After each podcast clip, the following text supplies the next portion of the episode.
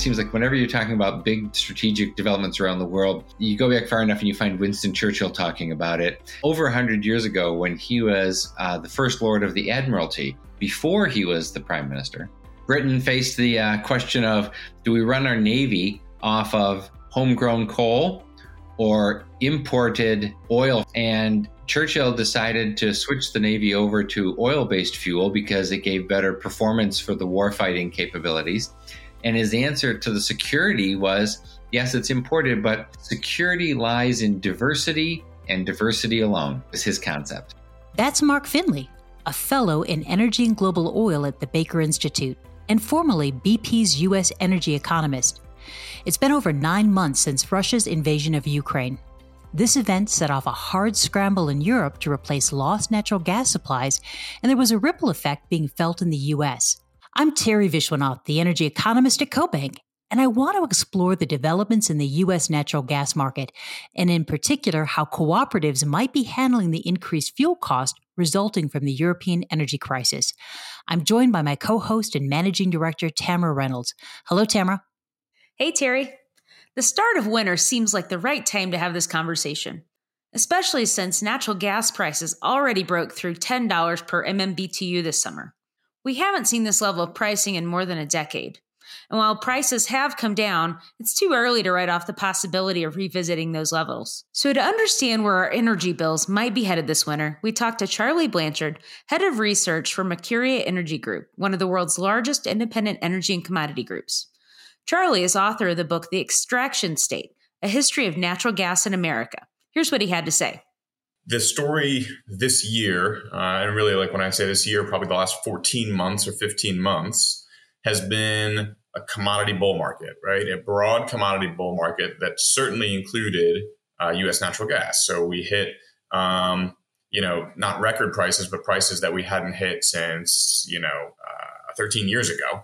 Um, you know, we almost traded to ten dollars, but we spent a lot of time in the in the eights and nines, and that compares to you know a long period when we were in the twos and threes.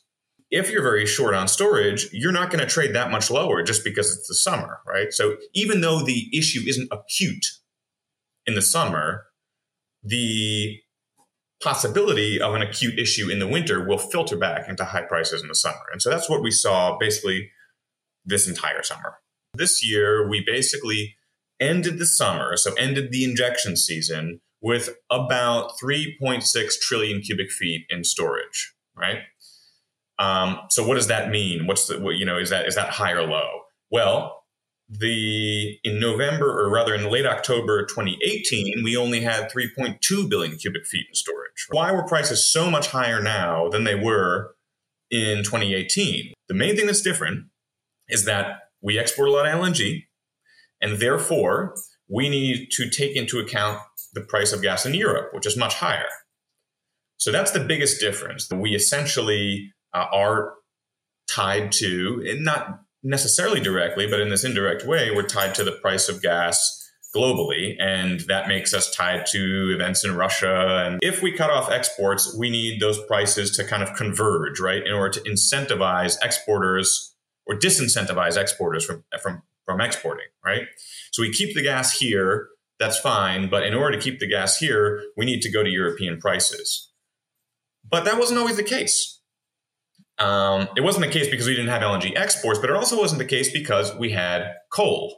Not only do we not have the coal plants that burn coal and make electricity, we don't have the coal itself, even for those plants that are still around. So that means that the only lever we have left if we had a cold winter would be to stop exports because otherwise we're just pushing on a string. So, Charlie highlights that in the absence of being able to massively shift electric generation from natural gas to coal, the only option is for domestic prices to rise high enough to divert those U.S. supplies that would otherwise be bound to Europe or Asia. That's exactly the point he's making. Over the summer, the U.S. emerged as the largest LNG exporting nation, basically exporting the same amount of natural gas that is burned in the residential sector, natural gas that is used to heat homes. Does this mean that we're linked to higher global prices? Having had responsibility for developing the annual BP statistical review, I thought Mark Finley might be just the right person to ask about this. Here's our conversation. Mark, what do you think about natural gas globalization? Are we really experiencing a market that is clearly connected with Europe and Asia? I think we're heading in that direction, but we're not there yet. The real story for connecting to the world is liquefied natural gas. Uh, and the reason is simple a pipeline can only go to where the pipeline ends. A liquefied natural gas tanker can literally stop in the middle of the ocean and turn around and go anywhere in the world that has the capacity to receive it. Um, and so that's the channel by which there is the potential to connect. And the reason why I say we're not there yet is because essentially the US LNG export system is running flat out. Uh, and so, you know, there is a kind of a base load of LNG exports, but beyond that, it's still dependent. The domestic price of natural gas really depends on how domestic supply and demand balance. We're only as connected as long as the LNG capacity here at home is not tapped out and we have the ability to actually put more product into the marketplace when it's needed. Yes. In terms of the domestic price setting, what really matters is, as you said, is there a spare in the system uh, that can be used to ramp up and down depending on how situation here compares with the situation globally. When the capacity is running flat out as it is now, then it doesn't matter what happens in the rest of the world on the upside. You know, it, it limits the upside risk because you can't force any more gas into the export system. One of the reasons why Saudi Arabia is so influential and so important in the oil market, yes, it's a big producer, but uniquely in the history of the world's oil market, the country has invested to maintain a buffer of spare production capacity that it can tap into in times of crisis you know, and when the oil market gets into trouble is when Saudi Arabia and the other members of the so-called OPEC plus group run out of that spare capacity. It's interesting, especially because the US has become the largest exporting nation at a time that we're seeing this global conflict in Europe with Russia. So Russia's stepping back from the table and the US is stepping in, but I'm not sure that those positions are perfectly aligned. While the United States may be the biggest exporter of liquefied natural gas in the world, it is not the biggest exporter of natural gas in the world. Uh, Russia is by far a bigger exporter, uh, but again, its exports are predominantly in the form of pipeline gas uh, and predominantly to, to Europe. Um, and kind of what we're seeing now with the crisis is that as Europe has been struggling to find new uh, ways to uh, new sources of natural gas, uh, and as Russia has been squeezing Europe, uh, you know, to exert geopolitical leverage, um, the United States has tried to help, but you know, constrained by the fact that our capacity to export more liquefied natural gas is exhausted, um, and that we have existing contracts to service other countries with those exports, including big markets in Asia like China and Japan. Um, and so, you know, the flexibility of the system isn't isn't quite, um, you know, it doesn't match what we have on the oil side.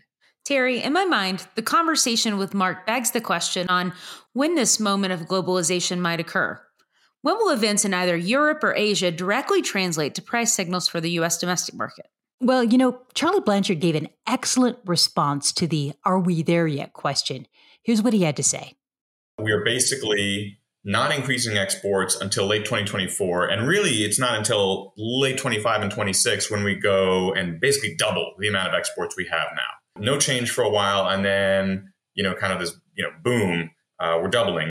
Right now, we are at capacity out of uh, you know LNG exports, right? So that is why we are trading, you know, essentially six dollars, whereas Europe is trading, you know, maybe thirty-five dollars, and you know the rest of the world is maybe trading thirty dollars, right? So that's a big and, and the variable costs aren't that much. The variable costs are maybe two dollars to ship it, right?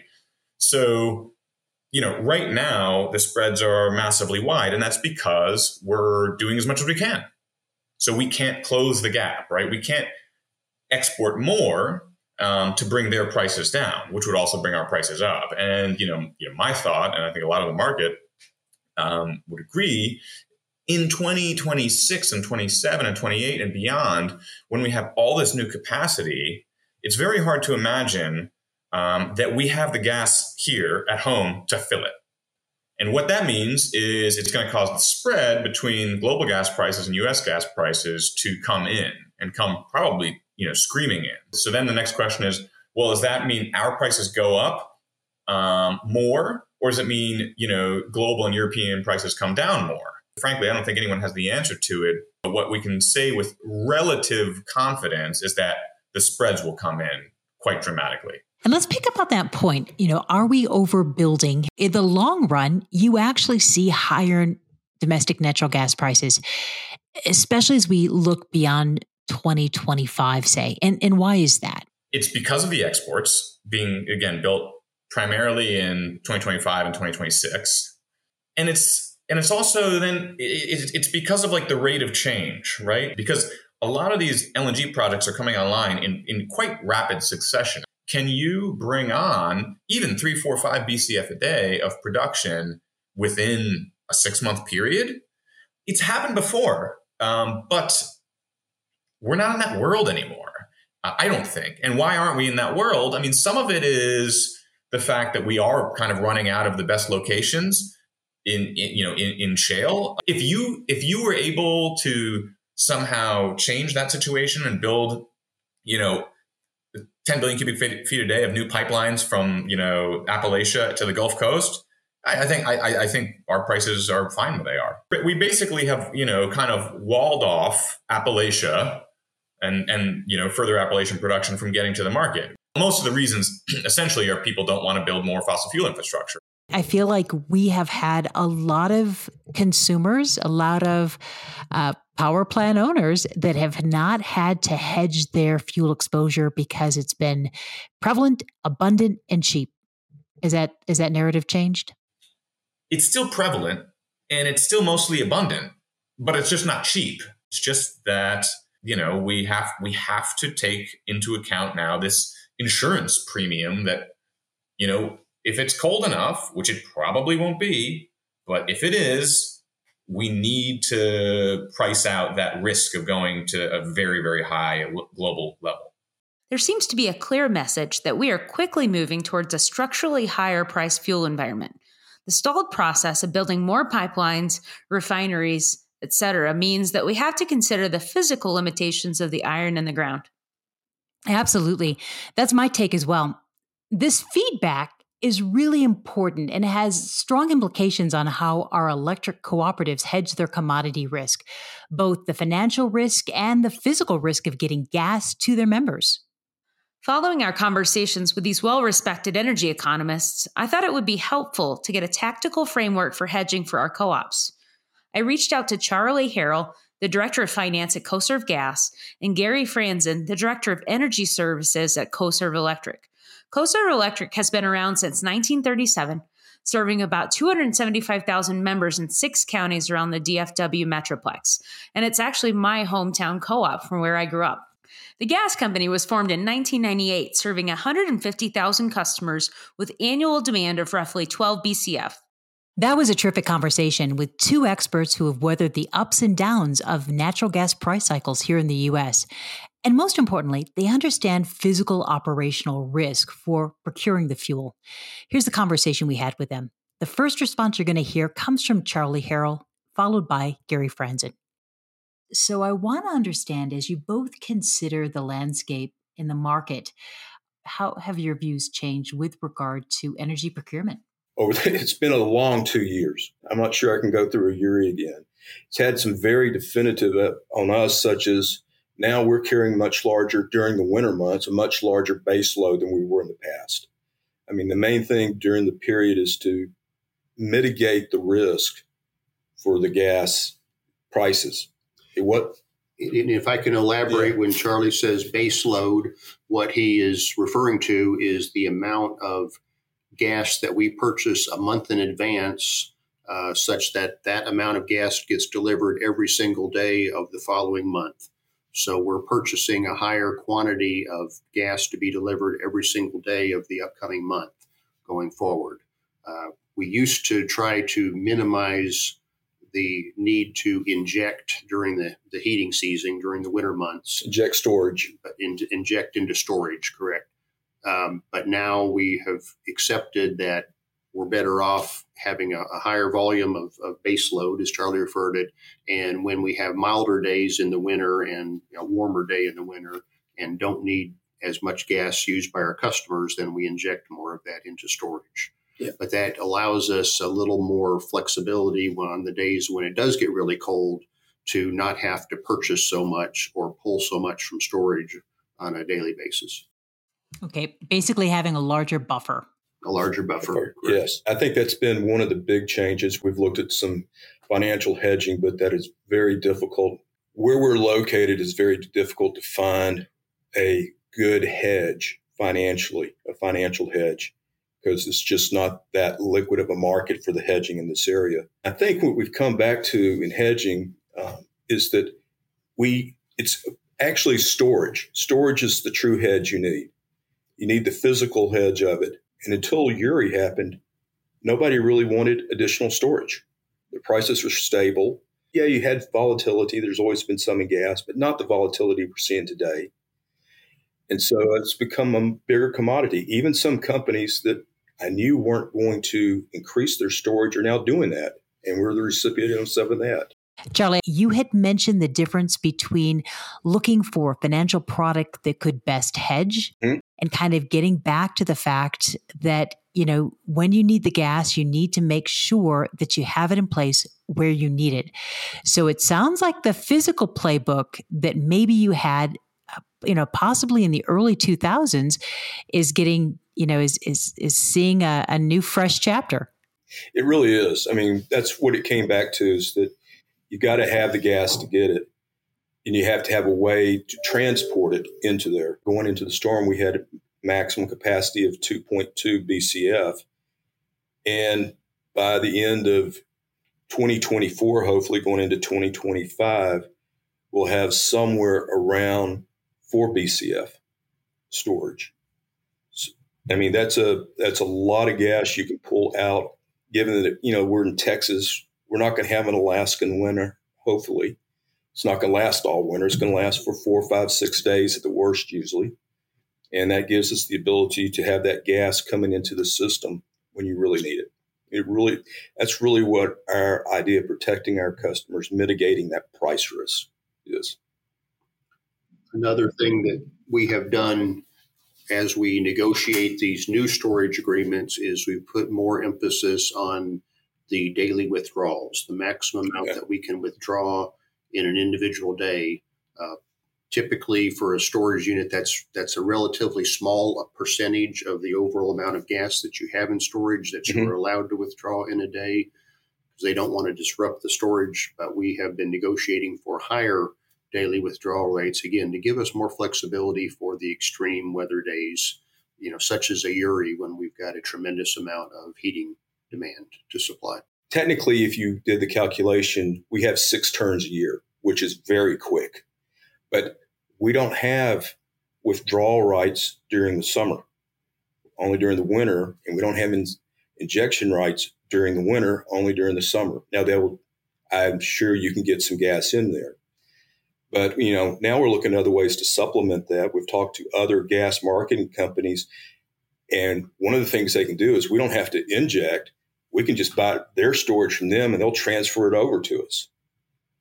Interesting. Interesting. So, do you think more participants out there are looking at, because it's also been a problem on the pipes, is they have had interruptible, um, not firm rights. And, and so, possibly also seeing completely through the supply chain, you know, firming up that that relationship, right? To make sure you have the supply. Yeah, and right now all of our transportation is firm. Storage is firm. We only buy firm gas, uh, except during Uri when we get any type of gas we could get. right. Our customers, 98% of our 151,000 are residential customers. And we serve human needs. So we need firm gas. We need to know what's coming in to protect our customers. So so CoServ Gas historically, for, for many years, has maintained firm gas capacity mm-hmm. rights and delivery rights. But we have heard through the industry, just as you mentioned, Teri, that many of the other gas off takers, you know, both gas distribution companies like ourselves, but power plants too, yeah. are really looking to try to firm up their their delivery rights, their capacity and delivery rights. The reinforced playbook that we heard about from CoServ also includes a very robust program of member communication and coordination. More than two out of three Texans, or 69% of the state, lost electricity at some point during Winter Storm Uri. One of the defining moments for our co ops was the relatively positive perception that their members had due to the coordinated efforts to communicate what was happening during the storm. As we heard from our guests, the U.S. natural gas market is evolving, and it's important that our cooperatives plan and pivot with those changes to ensure that they continue to reliably serve their co op members. CoServ's procurement strategies demonstrate a thoughtful response to the changing marketplace. First, they're going to keep a higher level of baseload gas on hand, and they're going to make sure they have flexible but firm delivery options to deliver that gas. I want to thank our guests for sharing their insights with us. Join us next month where we sit down with the Exawatt team as they discuss the global outlook for battery energy storage and the supply chain challenges ahead. Goodbye until then.